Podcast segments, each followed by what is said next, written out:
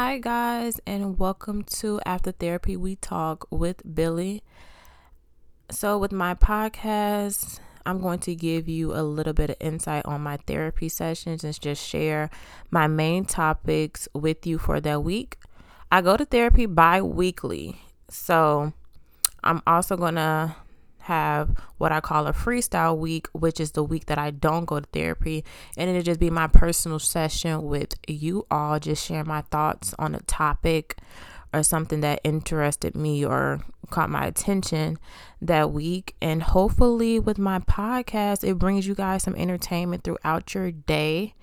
And I also hope that it inspires more young people and just African Americans in general to feel comfortable with going to therapy because I know, as far as with the African American community, sometimes therapy is looked down on or looked at like it's not needed.